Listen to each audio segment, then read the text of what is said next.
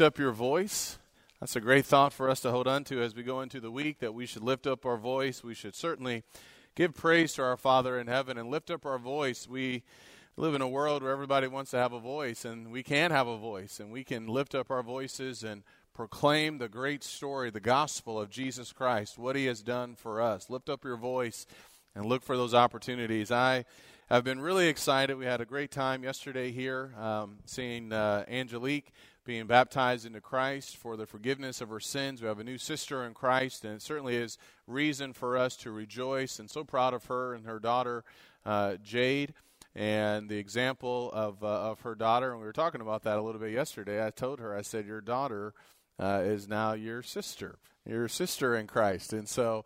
Uh, let's encourage them and certainly let's rejoice. I know there are studies that are going to be taking place this week as well, and let's pray. Um, great things are going on, and people are are talking to others and studying the Word of God. And so let's keep looking for those opportunity opportunities to study God's Word. In Acts chapter 19, I did a sermon from Acts chapter 19 this past winter. And if you want more details about Acts chapter 19, that sermon is on our website. We have a very excellent website. Uh, the brothers here have done an excellent job uh, getting all of the material there and very easy to use and follow. You can really find anything you're looking for. In Acts chapter 19, we come across a very interesting conversation that Paul had in the first few verses with some disciples in Ephesus. In Acts 19, he came across some disciples and he asked them, Did you receive the Holy Spirit when you believed? And they said to him, No, we have not even heard whether there is a Holy Spirit. So Paul would have to go and teach them and help them to understand some things. They had only been baptized with John's baptism. So now they needed to be baptized in the name of Jesus Christ by the authority of Jesus Christ. That response, however, from those individuals is interesting, isn't it? Where they said, We haven't even heard of the Holy Spirit. What are you talking about? Who are you talking about? There's a lot of people today that really don't know too much about the Holy Spirit. There's some people that are actually afraid to even think about studying what the Bible teaches regarding the Holy Spirit. And there's a lot of people, if we can just be honest, that are often confused about what the Bible says concerning the Holy Spirit. I believe there are some reasons why. And I'm certainly not trying to talk down upon anyone. Uh, because studying the Holy Spirit at times it can be very he can be very challenging. There's a lot of things to really think about as well. But I think part of the confusion has come as a result of Calvinism. Calvinism has greatly confused individuals uh, about the Holy Spirit. Pentecostalism throughout the 20th century, poor Bible study, and maybe sometimes just the fear of studying the subject at all. But we should never fear what's in the Word of God.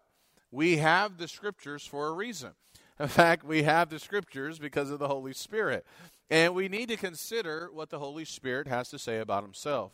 Now, if you remember the survey, there were some comments on our survey this past year or leading up to this year, um, and there were some suggestions or recommendations about uh, doing some sermons or some teaching on the Holy Spirit. And so this morning, I want to talk about getting to know the Holy Spirit. Now, this study or this sermon here will not be comprehensive by any stretch of the imagination. But we are going to look at the book of Acts. And if you have your Bible open, open it up to the book of Acts. If you remember, this is where the rest of our Bible reading is coming, from, uh, coming from for 2019. Now, one of the things I would encourage you to do, again, the Bible reading is something that it's, a, it's another tool for us to have. Uh, you're not being forced to do the Bible reading in Acts chapter or in the book of Acts and also in the book of Luke that we looked at, but I would encourage you to do that. And one of the reasons why is because you learn so much. We will learn so much about the Holy Spirit because we see the Holy Spirit really in action in the book of Acts if you're looking for one place, and there's certainly more books obviously to look at, both in the Old Testament, we read and see the Holy Spirit in action, but the book of Acts in particular has so much information revealed to us uh, what we and things that we can learn concerning the Holy Spirit. So what I want to do, I want us to get to know the Holy Spirit a little bit more. I want us to primarily study from this one book. We will go to the book of John for a little bit as well and a couple of other passages, but for the most part, we're going to be in the book of Acts if you're taking notes and if you're following along. I want us to study this because not just because it's a recommendation, but also because we should know who the Holy Spirit is. And we should have great confidence in our understanding. And to also guard our faith because there is so much false doctrine that is out there and confusion that is out there. So I want to make sure that we are grounded when it comes to what the scriptures teach regarding the Holy Spirit. So as I was putting this together, I thought we could first begin with the nature of the Holy Spirit. One of the reasons why is because when you read in Acts chapter 1, let's go to the very first chapter. And this week, by the way, we will be in Acts chapter 9. When you read Acts chapter 1, we are basically immediately introduced to the Holy Spirit. I want you to notice what Luke, who penned this to Theophilus, said in Acts chapter 1 and verse 1. The first account I composed Theophilus about all that Jesus began to do and teach until the day when he was taken up to heaven after he had been after had after he had by the Holy Spirit given orders to the apostles whom he had chosen. So what's interesting is that Luke immediately begins to talk about the Holy Spirit. And we see part of the nature of the Holy Spirit. We see that he is described as what? He's described as holy. And that's what we find when we read in the book of Acts and other books. You look at verse number 8, it says, But you will receive power.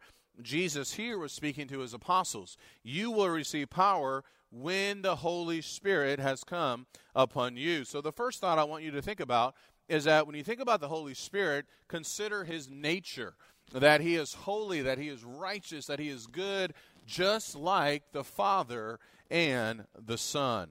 And as we think about the Holy Spirit, it's important to note how we even refer to the Spirit. Here, Luke referred to him as the Holy Spirit, and in other passages, it makes it very clear how we should refer to him. The Holy Spirit is not described as some it or uh, an impersonal force or anything like that. There are some denominations that teach that. But rather, Notice how Jesus described the Holy Spirit. We're going to leave quickly from the book of Acts and then come right back. But look at John chapter 16, please. So, Jesus here in John chapter 16 was speaking to his disciples, and that's going to be important to remember as we think about what we hear concerning the Spirit. So, we know he's referred to as holy. He, here, he's going to be referred to as the Spirit of truth. That's what he's going to reveal. He's going to reveal truth and provide truth. And John 16 and verse 12 and 13, I also want you to notice something else. Jesus said in verse 12, I have many more things to say to you, but you cannot bear them now. But when he, notice how he's described as he, but when he, the Spirit of truth, comes, he will guide you into all truth, for he will not speak on his own initiative, but whatever he hears, he will speak, and he will disclose to you what is to come. I think that's a really powerful point of how even Jesus described the Spirit as a spirit of truth and describing him as he. And so that is certainly going to help us to see something. It helps us to see that as we think about his nature, that the Spirit possesses attributes of a person or individual. Let me explain to you what I mean by that. There are some examples that we read in the book of Acts that helps us to see these attributes that he possesses. For one, let's go back to Acts and look at Acts chapter 13. In Acts chapter 13, verse number 1, we find a number of disciples gathered in Antioch in Acts chapter 13, verse number 1. I just want you to notice a language that we find in verse number 2. The Bible says, while they were ministering to the Lord and fasting, the Holy Spirit said, Do you hear that? the whole, or read that you the Holy Spirit said, "Set apart for me Barnabas and Saul to the work for the work to which I have called them." So we see the Holy Spirit speaks. And look at verse number 3. Then when they had fasted and prayed and laid their hands on them, they sent them away, so being sent out by the Holy Spirit. So just notice what the Holy Spirit is doing. He is said to speak, he is said also to send out. Look over in Acts chapter 9 and verse number 31. While the church had experienced numerous persecutions from within and also without, challenges from within and without, we find that they did experience peace. They were able to experience some some peaceful moments. And what we find here again in Acts 9 and verse 31, I think helps us to understand a little bit more about the nature of the Spirit. So the church throughout all Judea and Galilee, or sorry, Galilee and Samaria enjoyed peace, being built up and going on in the fear of the Lord and in the comfort of the Holy Spirit.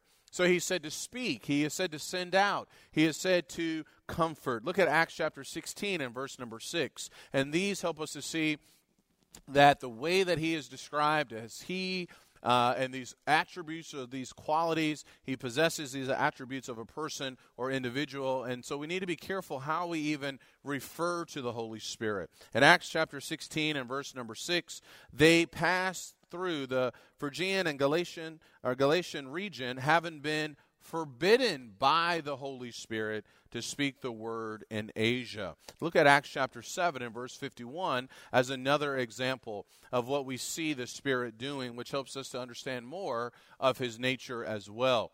This was at that long sermon that Stephen uh, gave in Acts chapter 7, where he really gives us a nice little brief history of the Old Testament. In Acts chapter 7 and verse 51, as he began to wrap up his sermon, he said, You men who are stiff necked and uncircumcised in heart and ears are always resisting the Holy Spirit. You are doing just as your fathers did. He, the Holy Spirit is, is said to, that he can be resisted. And we know that they would ultimately resist him by not listening to the words of the prophets. And so the Spirit can even be resisted. Those details, those are brief. Again, this is just kind of getting to know the Holy Spirit. But those give us some insight when we start to look at the nature. And so, as we think about the nature of the Spirit, we understand that uh, he is holy, righteous, good, just like the Father and the Son. He possesses attributes of a person or individual, individual, and he is part of the Godhead. He is deity. In Acts 17 and verse 29, some translations will say Godhead, others will say the divine nature. When Paul was in Athens in Acts chapter 17, as he's teaching them about the true and living God, we find this language here in Acts chapter 17 and verse number 29. He said, Being then the children of God, we ought not to think that the divine nature is like gold or silver or stone, an image formed by the art and thought of man. The Godhead is made up of the Father, the Son, and the Holy Spirit. And we need to understand that the Holy Spirit is part of the Godhead. He is deity. In Acts 5, if you read the Bible reading, look over in Acts chapter 5.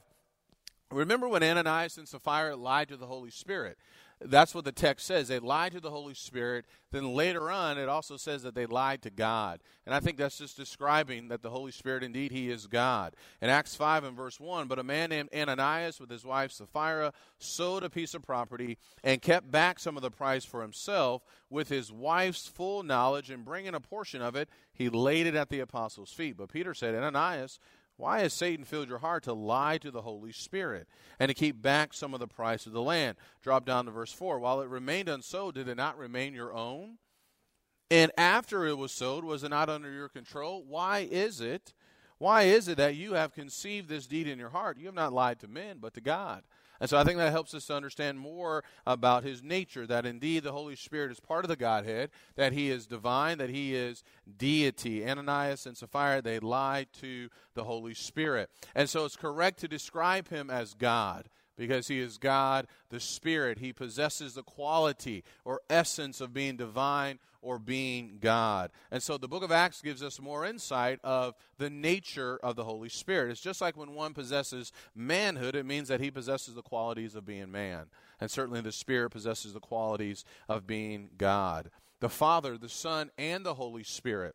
They possess the qualities or essence of being God. They make up the Godhead. They are eternal. They are omnipresent. They are omniscient. We see these qualities in them. Now, it is important to understand that as we study all of this, that the Bible is very clear that there is one God. The Bible makes that very clear.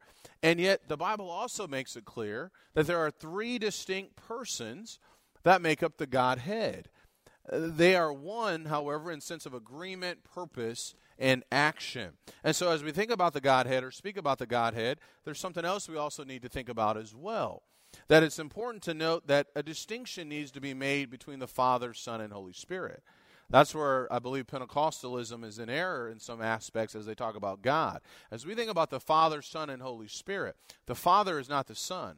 The Son is not the Father. The Spirit is not the Son. The Son is not the Spirit. There is a distinction between, or that needs to be made between the Father, Son, and Holy Spirit. In fact, when you go back to Acts chapter 1, did you read that with me? In Acts 1 and verse 2, when Luke introduces us or mentions the Holy Spirit in Acts chapter 1 and verse number 2, he says, until that day when he was taken up to heaven, after he had by the Holy Spirit. There's a distinction that Luke is making between the Son and the Spirit. And so understanding this becomes important as you think about the Godhead and as you think about the fact that the Spirit indeed is deity. Now, the book of Acts teaches us something else as we think about the nature of the Holy Spirit, and it helps us to see that the Spirit works in conjunction with the Father and the Son. I'm looking at Acts chapter 2. Turn over there real quickly. We read this uh, earlier in Acts chapter 2 on the day of Pentecost. There's so much in this one chapter. You could spend three, four months just studying this one chapter. But I, I just want you to notice in Acts chapter 2 and verse number 22, it says, Men of Israel, listen to these words Jesus the Nazarene, a man attested to you by God with miracles and wonders and signs which God performed through him in your midst, just as you yourselves know. This man delivered over by the predetermined plan and foreknowledge of God, you nailed to a cross by the hands of godless men and put him to death. But God raised him up again, putting an end to the agony of death, since it was impossible for him to be held in its power. What we see is that the Father had a predetermined plan. And before the foundation of the world, God had a plan of how he was going to redeem mankind what we see further is that Jesus came to help execute that plan. He lived here on earth and he lived a sinless life and he performed miracles among those during that time that they all knew about. And he would die. He would die on the cross. And yet he would also be raised from the grave. And we also learn from the book of Acts that the Holy Spirit would assist revealing this plan. Remember back in Acts chapter 1 and verse 8, I talked about this when we introduced this book a, a, couple of months ago. Verse 1, I'm sorry, verse 8 of chapter 1 is really kind of like a launching point of the entire book, where Jesus is speaking to the apostles. He said, But you will receive power when the Holy Spirit has come upon you. And you shall be my witnesses both in Jerusalem and in all Judea and Samaria, even to the remotest part of the earth. So the Holy Spirit is going to help reveal this plan of God. And so all three work together, work in conjunction. The Spirit is working along with the Father and the Son. He was going to lead the apostles, and he did, into all truth. That's John 16, verse 12 and 13. So that just gives us a brief introduction to the nature of the Holy Spirit, primarily all from the book of Acts. But the book of Acts doesn't stop just talking about the nature of the Spirit. We learn something else as we see the Spirit in action, that the Spirit would guide the apostles in all truth. And this is emphasized time and time again. Hold your place in Acts and go back to John 16. I know we read it already, but I want to read it again for the sake of emphasis. In John 16, remember the context, which began back in chapter 13 as Jesus is speaking to his apostles. In John 16, verse 12 and 13, Jesus told his apostles these words I have many more things to say to you, but you cannot bear them now. Verse 13, but when he, the Spirit of truth, comes, he will guide you into all the truth. For he will not speak on his own initiative, but whatever he hears, he will speak and he will disclose to you what is to come. That was Jesus speaking to the apostles, that the, that the Holy Spirit was going to guide them into all truth. And that becomes really important as we think about the book of Acts and even understanding some things today. That the Spirit was going to guide the apostles into all truth. Go back to John 14, please. Remember, this is the same conversation. And John 14, notice what Jesus says in verse number 26 to his apostles. Again, he's talking about the Holy Spirit. He said, But the Helper, and that's an interesting way to describe him. So, the Spirit of truth, Holy Spirit, the Helper, the Holy Spirit, whom the Father will send in my name he will teach you all things. That's to the apostles. He's going to teach you all things and bring to your remembrance all that I said to you. See, the apostles were with Jesus throughout his ministry. But it wasn't going to be left up to them to try to remember every single thing. The Spirit was going to be with them to help them to remember all things that Jesus had said. So they wouldn't be left up to their own understanding. Now, prior to his ascension, Look at Luke chapter 24. Luke chapter 24, written by the same person who wrote the book of Acts.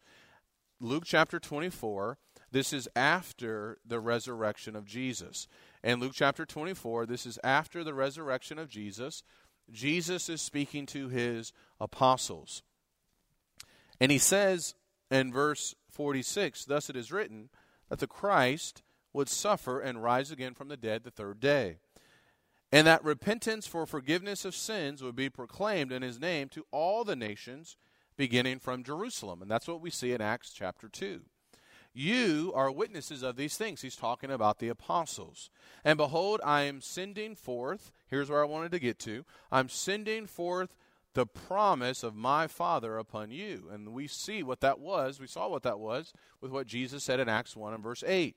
The promise of my Father upon you, but you are to stay in the city until you are clothed with power from on high. So, brothers and sisters, what we see here Jesus told his apostles to tarry in Jerusalem. You go back to the book of Acts, that's exactly what they were doing. In Acts chapter 1, they were in Jerusalem and they're going to uh, listen to what Jesus had told them and they were going to wait for that power from on high.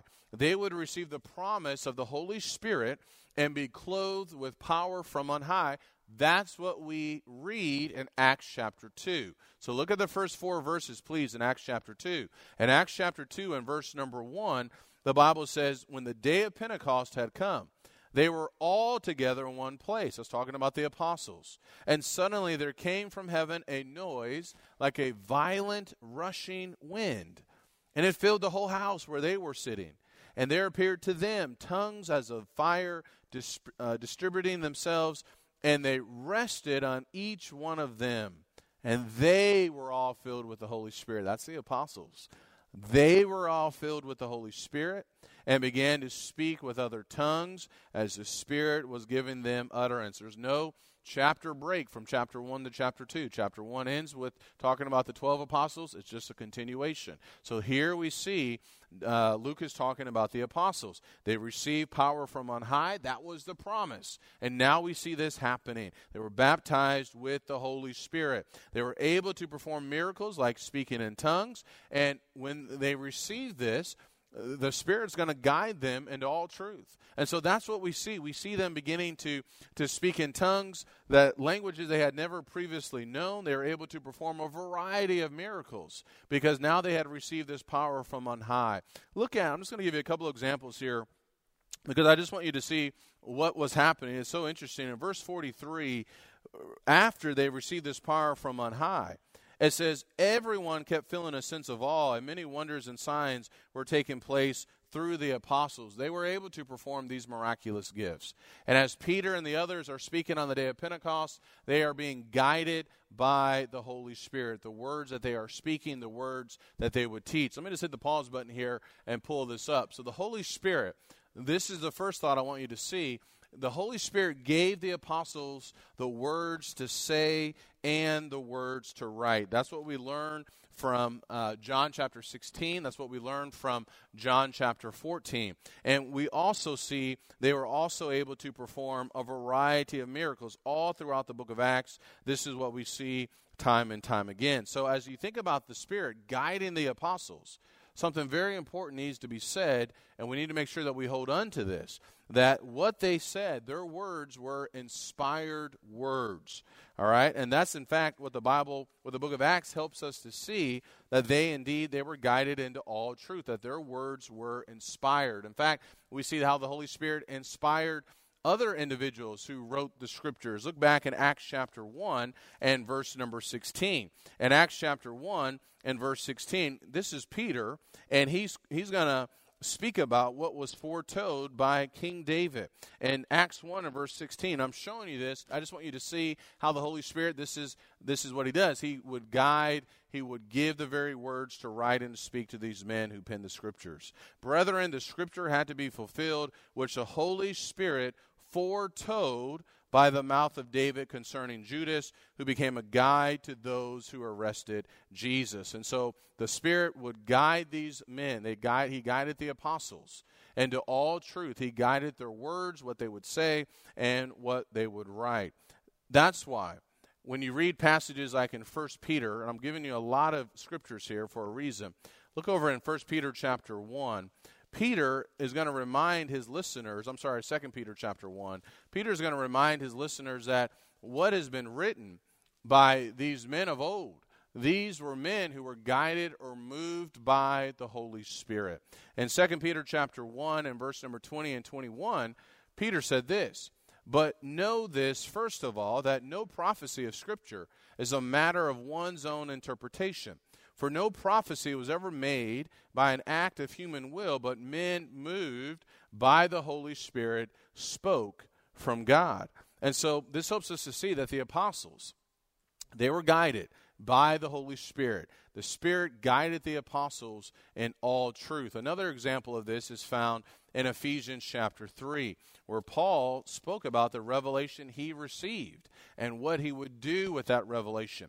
In Ephesians chapter 3, verses 3, 4, and 5, Paul said this in Ephesians 3, verses 3, 4, and 5 that by revelation there was made known to me uh, there are things that were revealed to him. The mystery, as I wrote before in brief, that mystery is going to be discussed later on in the chapter of both Jews and Gentiles being a part of the same body. By referring to this, when you read, you can understand my insight into the mystery of Christ, which in other generations was not made known to the sons of men, as it has now been revealed to his holy apostles and prophets in the Spirit.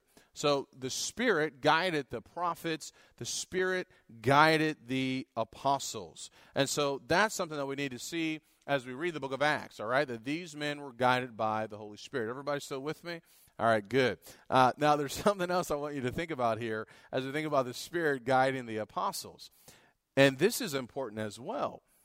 Through their words, the Spirit convicted the hearts of men. That becomes really important as well that through the words of the apostles, the Spirit will convict the hearts of men. That's actually what Jesus said in John 16. Go back to John 16. Remember in John 16, we've looked at verses 12 and 13, but go up a couple of verses here.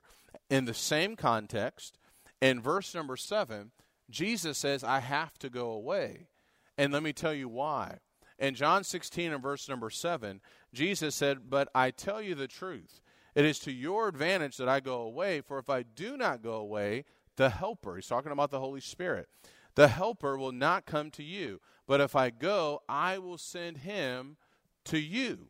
And he, when he comes, he will convict the world concerning sin and righteousness and judgment. Jesus was speaking to the apostles. Remember, he said, The Spirit's going to guide you in all truth, and I have to go away so that he is able to come. And when he does, he's going to convict the world of sin, righteousness, and judgment. Well, brothers and sisters, that's exactly what we see. Jesus departed, he ascended back into heaven, Acts chapter 1. The Spirit came in Acts chapter 2. And what would the Spirit do? The Spirit would convict the world concerning sin and righteousness and judgment, but how would he go about doing this? He would go about doing it through the words that were proclaimed by these men. Let me give you a couple examples. Go back to Acts chapter 2. Remember in Acts chapter 2, Peter is preaching on the day of Pentecost. We've already seen him talk about Jesus and his ministry. As Peter sets out to prove Jesus is both Lord and Christ, I want you to notice the response of the people. In verse 37, now when they heard this, they were pierced to the heart and said to Peter and the rest of the apostles, Brethren, what shall we do? These men were convicted. How? It was through the inspired words of the Spirit that Peter had proclaimed. Look over quickly in Acts chapter 7. We read this. Uh, let's read another passage in Acts chapter 7. We know that these men in Acts chapter 7 uh, Stephen said had been resisting the Holy Spirit. Now look at the response in verse 54 of the men. Now, when they heard this, Acts 7:54, now when they heard this, they were cut to the quick and they began gnashing their teeth at him. Can't you say that these men have been convicted? How? Through the words of Stephen. And certainly his words were inspired words of the Spirit. Look over in Acts chapter 24. In Acts chapter 24, we find Paul, he's in prison, and he's going to have this study with uh, a couple, Felix and um, Drusilla. History shows us Felix and Drusilla should have never been married.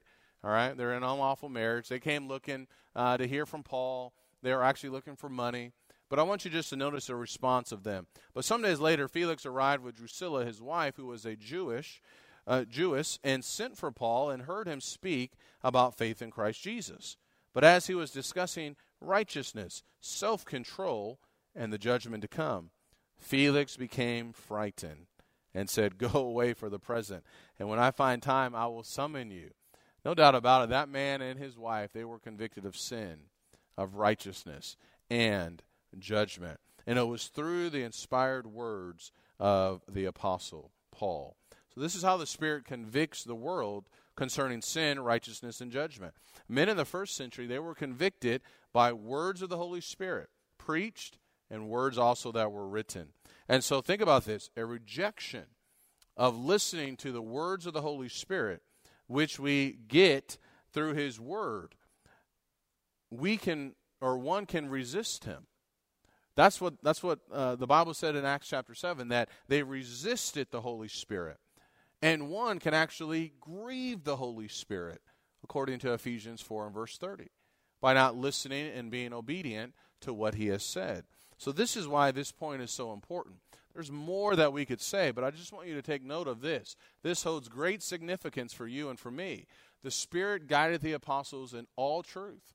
He gave them the words to say and the words to write. And it's through their words the Spirit convicts the hearts of men. Now, there's more to say, but I want to wrap this up by looking at this one last thought today. What about the Holy Spirit today? We see how the Holy Spirit was acting, uh, the things that he was doing in the first century. But what about the Holy Spirit today? As we consider the Holy Spirit, I think this is a question that a lot of people have, all right? And I think there are some things that we can say. I want to just kind of con- uh, continue on what, what we just talked about. Number one, we need to know that the Holy Spirit continues to convict. He continues to convict the hearts of men, even today, of sin, of righteousness, and of judgment. He continues to do this, and the way that he continues to do this is through his words. You see, just as men were convicted by the words of the Holy Spirit in the first century, the same takes place today. The Spirit's words are just as powerful now as they were then. And if you want to hear from him, you need to open up His Word, which means that we need to listen to Him. Blessed are those who hunger and thirst for righteousness, for they shall be satisfied. We need to be listening to what God has to say, what the Spirit has to say. And let me tell you why. Because He can still be resisted today when we refuse to listen to what He has to say and obey what He has to say. We can still grieve. We can grieve the Holy Spirit today. People grieve the Holy Spirit because they fail to listen to Him. That's a powerful thought for us to really ponder. Now, I didn't go into all the details, I have more notes, but in the first century, the apostles were able to perform miracles. When they received that power from on high, when they were baptized with the Spirit, beginning in Acts chapter 2, in that first part, they were able to speak in a language they had not learned in times past. They were able to perform miracles. We see that all throughout the book of Acts. The miracles that the apostles were performing from the Holy Spirit or by the Holy Spirit, those miracles have ceased. Now, some people will push back on that, but I believe miracles have ceased. Many believe the Spirit is still giving people power for miracles. That's not true. But we do need to remember something.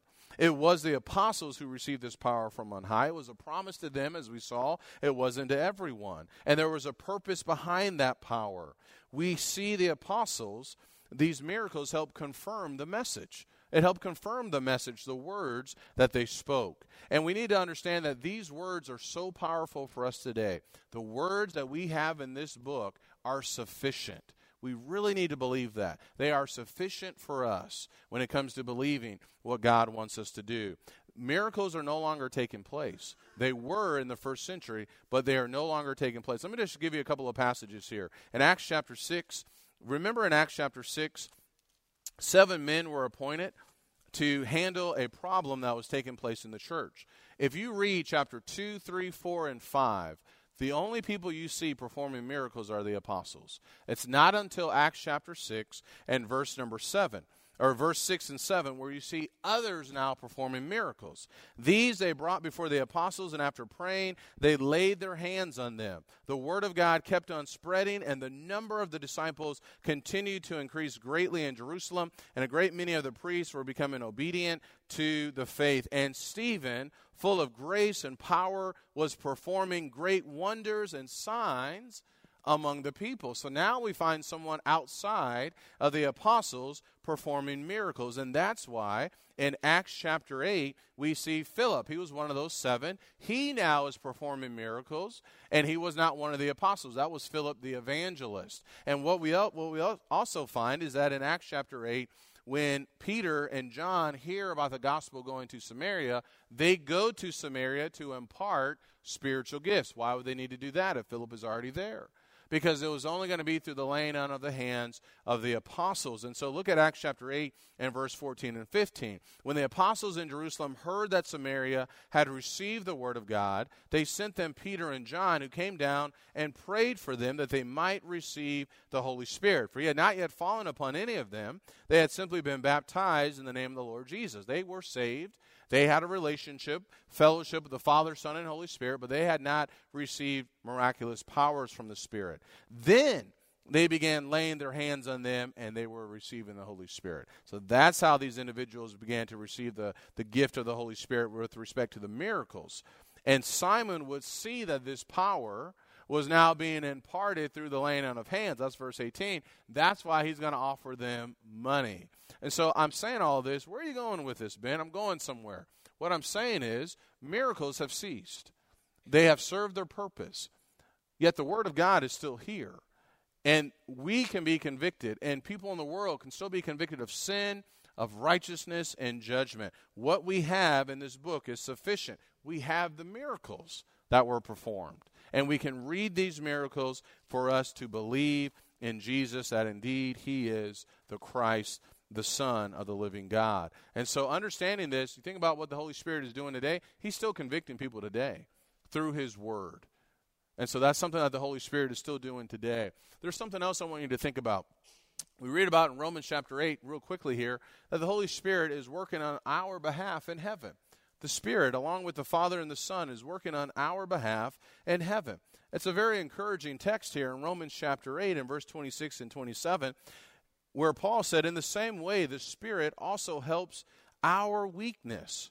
For we do not know how to pray as we should, but the Spirit Himself intercedes for us with groanings too deep for words. And He who searches the hearts knows what the mind of the Spirit is, because He intercedes for the saints according to the will of God. I don't know exactly how all of this works, and that's okay. What I do know is that the Spirit is still working on our behalf, which means that we need to trust and continue to pray to our Heavenly Father by faith.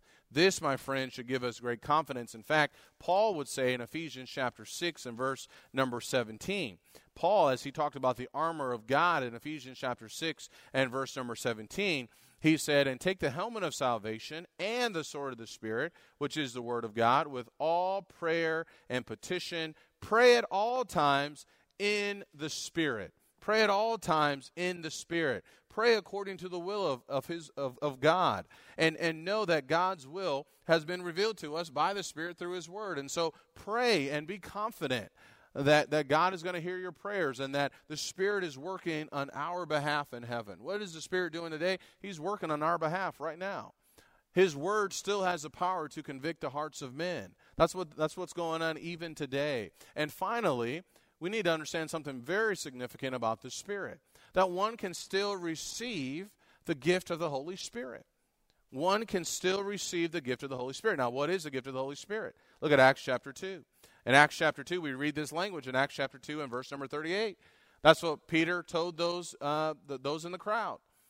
He said, Repent and each of you be baptized in the name of Jesus Christ for the forgiveness of, sin, of your sins, and you will receive the gift of the Holy Spirit. Now, you could do a whole class on this too, but we're going to wrap this up here in just a few minutes. What is the gift of the Holy Spirit? Repent and be baptized, every one of you, in the name of Jesus Christ, for the forgiveness of your sins, and you will receive the gift of the Holy Spirit. I believe when he says the gift of the Holy Spirit here, that it is a promised gift of salvation that the Spirit had spoken of in times past and all that it entails.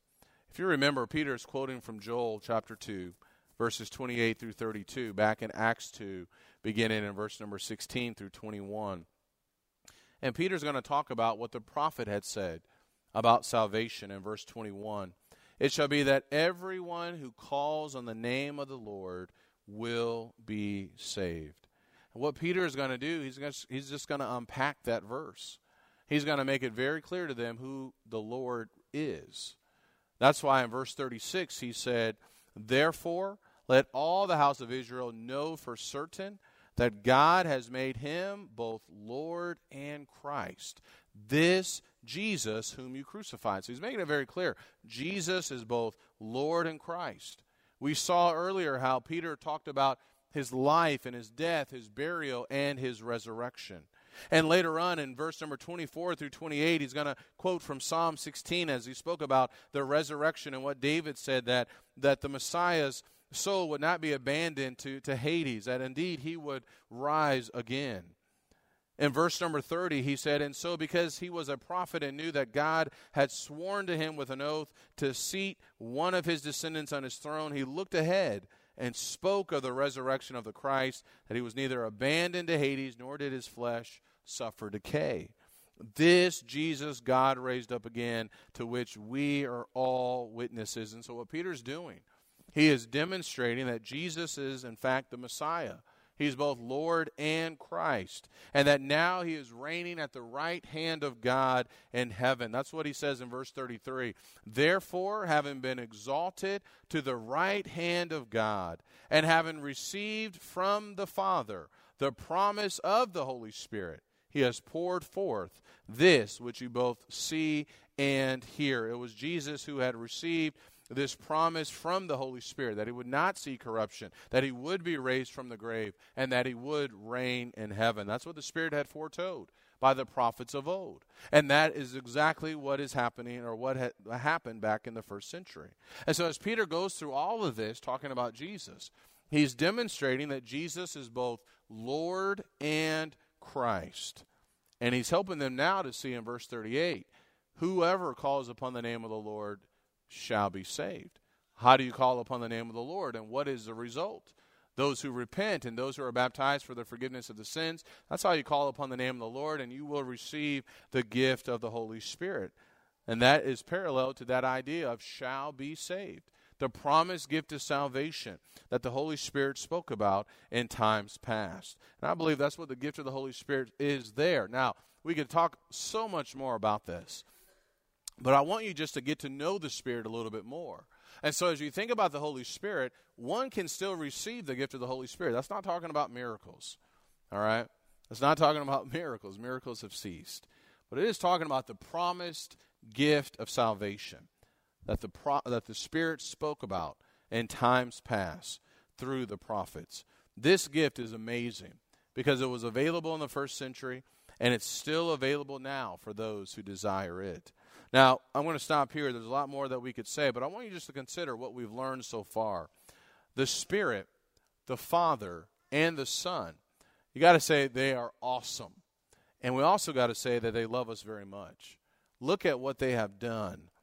The book of Acts demonstrates the Holy Spirit in action, and it helps us to see the power of the Holy Spirit. The book of Acts is a powerful book. The Holy Spirit was in action in the first century. He is still Uh, he is still alive and well in the 21st century. He is still working on our behalf.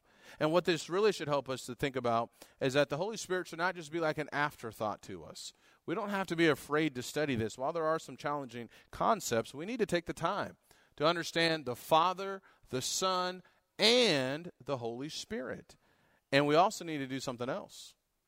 We need to make sure that we truly listen to the Holy Spirit. You want to listen to the Holy Spirit, don't look to hear from Him in a dream. Don't look to hear from Him uh, in a small, still voice. Hear from Him right now from God's Word. That's how we can do it. Thank you for your attention. Now, let me just close by saying this. If we have not been listening to the Spirit through His Word and trusting what He has given us in His Word, we really need to. We really need to take this to heart. And I will say this if you have not received the free gift of salvation, it's still available. It's still available for people. We saw that yesterday where someone put on Christ in baptism. Now is the time. And for all of us who are Christians, Those of us who are thinking about becoming Christians, don't grieve him any longer. Don't grieve the Spirit. Don't resist him any longer. Listen to what he says and to how he wants us to live. And like Peter said, be saved from this perverse generation. If you need to be saved, come now as we stand and as we sing.